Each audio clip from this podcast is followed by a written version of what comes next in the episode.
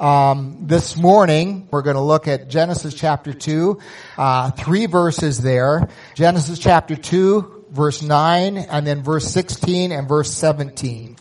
And uh, we'll read those here. The Lord God made all kinds of trees grow out of the ground. Trees that were pleasing to the eye and good for food. In the middle of the garden were the tree of life and the tree of the knowledge of good and evil. And the Lord God commanded the man, you are free to eat from any tree in the garden, but you must not eat from the tree of the knowledge of good and evil. For when you eat from it, you will certainly die. God causes all kinds of trees, every kind of tree you've ever known about, and all those trees you've never heard about, to grow out of the garden that He planted. But not only does He tell us that, but He tells us that those trees were pleasing to the eye. One of the things that I have much enjoyed about Redfield because where I've been in North Dakota, you can't really grow a tree there. I have planted, I planted like 60 or 70 trees and I had about five living when I left. and, and trees just are hard to come by in that country. And I just love walking and driving through Redfield and seeing all the different kinds of trees and how tall they get and the shade and all of that, how they are pleasing to my eyes.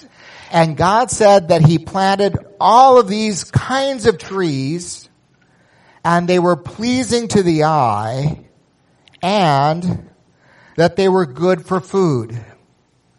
Now if you stop and think about all of that, God provided variety, God provided beauty, and God provided taste and nutrition.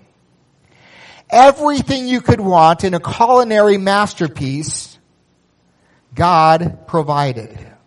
I mean, just think about living in a place where you could never run out of new good places, dining experiences. I've never lived there. But just think if you were in one of those places where there are just all kinds of restaurants and there was a new one to try out every day with all kinds of culinary you know, masterpieces and all of that. That is what God planted in the Garden of Eden. There were all kinds of trees. They were beautiful and they were good to eat. And what that tells us about God is that He is generous and He is gracious and He is good. But in addition to all of those other trees, there were two trees in the middle of the garden. The tree of life and the tree of the knowledge of good and evil. And I want to talk to you for just a minute about that tree of life. That tree of life represents immortality. The ability to live in fellowship with God for eternity. Wow. And the interesting thing is that there were no restrictions put on that tree. Adam and Eve had just as much access to the tree of life as they had to all of those other trees that were in the garden. And they never ate from it.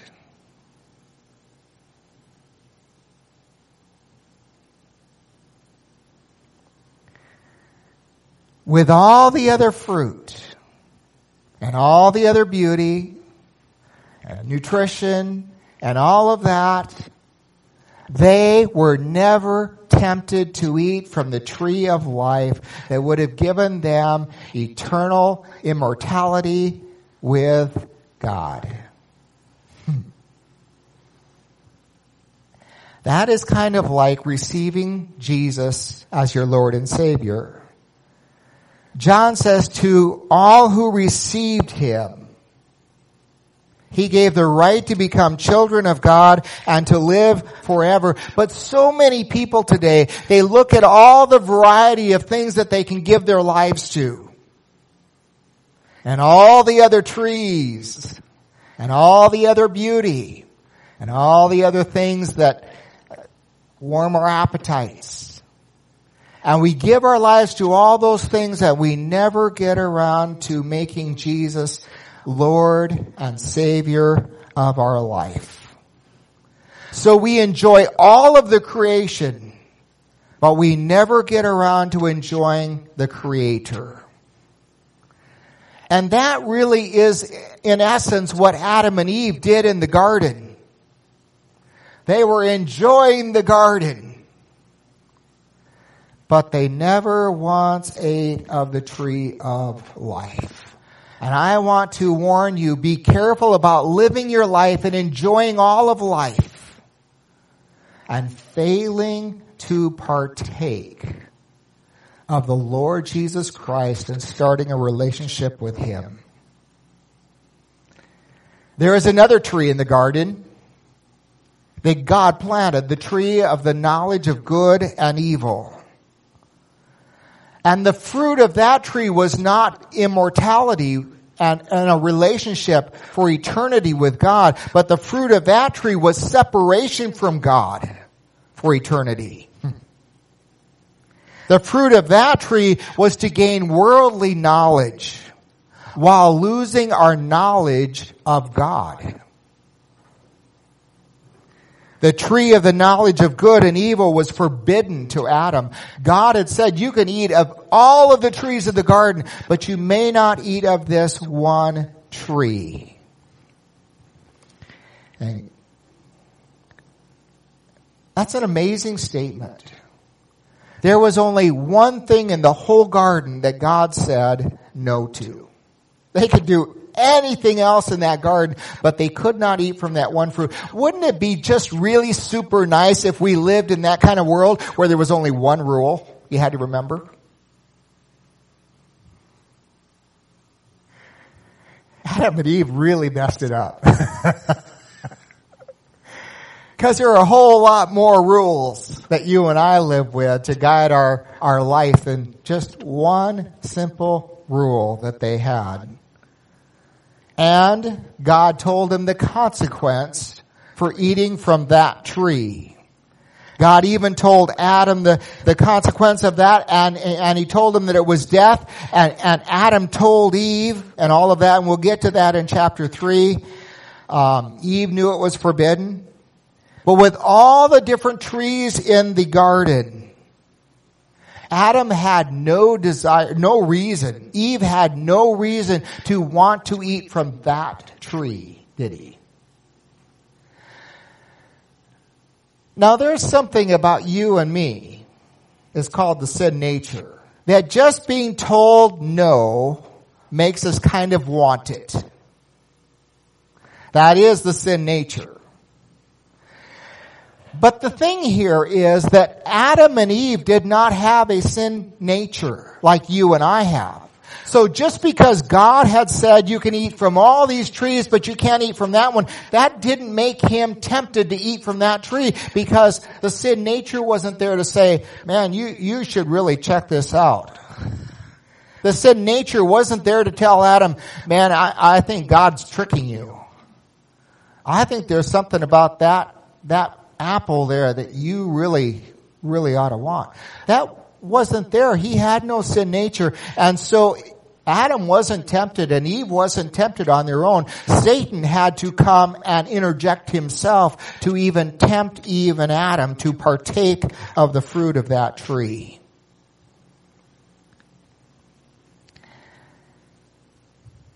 And when they ate,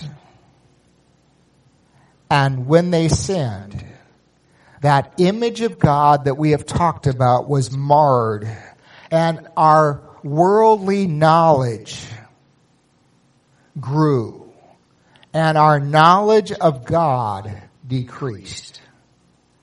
And you can see that immediately in chapter 3 of Genesis where Adam and Eve, they eat of the fruit of the tree and all of a sudden what do they do instead of running to God, which is what you should do when you sin? Run to God. And if you know God, you know that's what you do. But all of a sudden they lost that knowledge of God and they go and hide from God because they have lost the knowledge of the holy. Because they had sinned.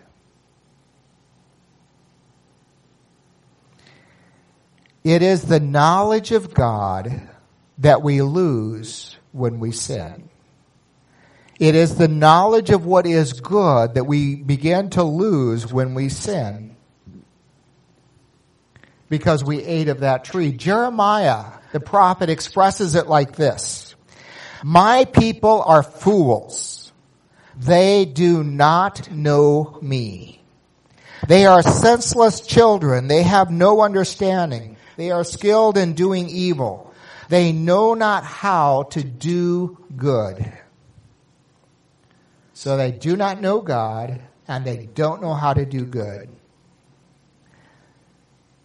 One of the interesting things that you find in this passage in Genesis is that uh, one of the things that we learn is that paradise offers us incredible satisfaction of good and wholesome desires, but there is always, even in paradise, even in the Garden of Eden, there is always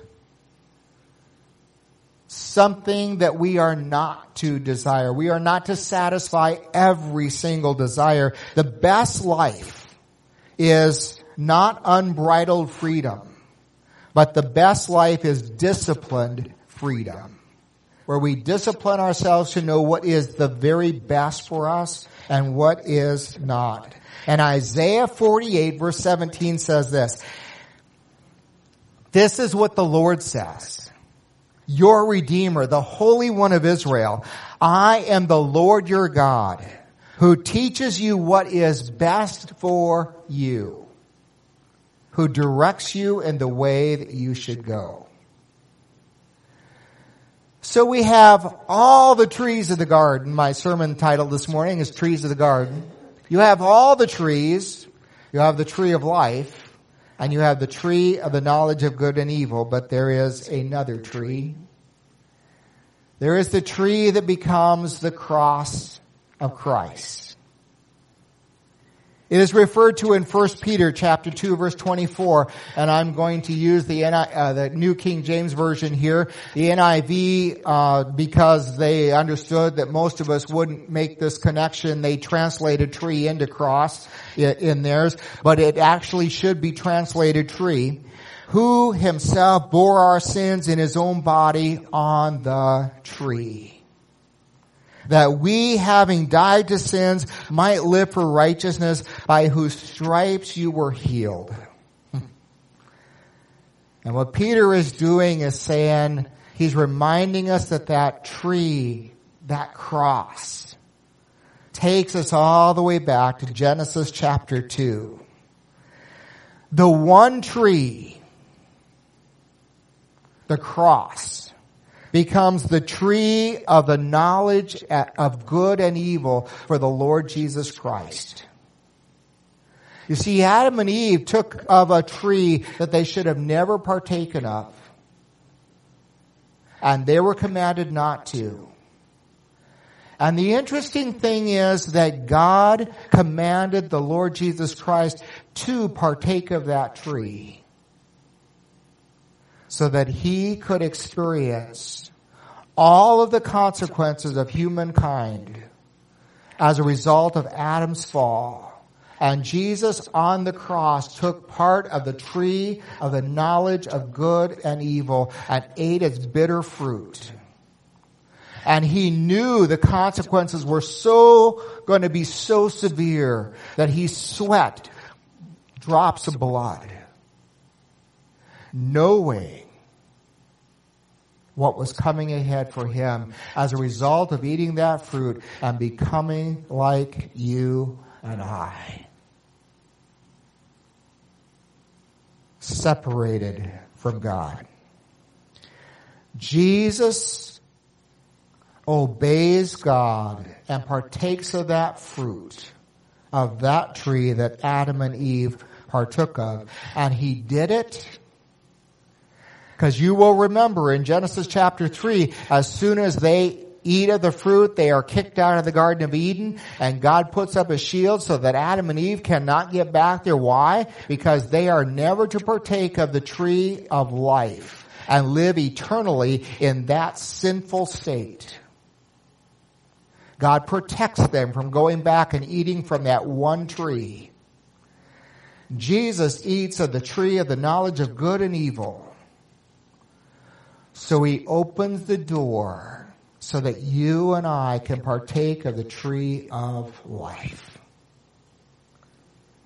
and, and eat of the fruit so that you and I can have eternal fellowship with God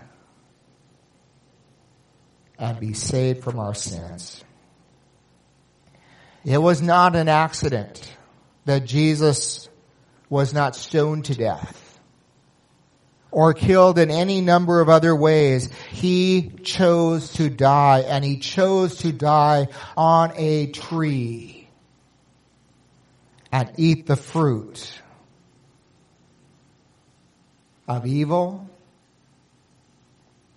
and sinfulness.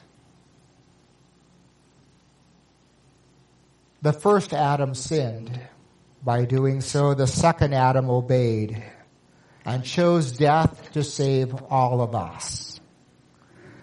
And Jesus conquered that death in the resurrection. That's how come Satan was so sure that he had won it when Jesus died. But God raised him to life. And in the cross, Jesus restores our ability to have fellowship with God and to live eternally connected to God. In the cross, Jesus restores our knowledge of God and what is good. In the cross, Jesus restores the image of God within us so that you and I are back to that state like Adam and Eve before sin. He does that work partially here, but then he finishes it in glorification when we go to heaven.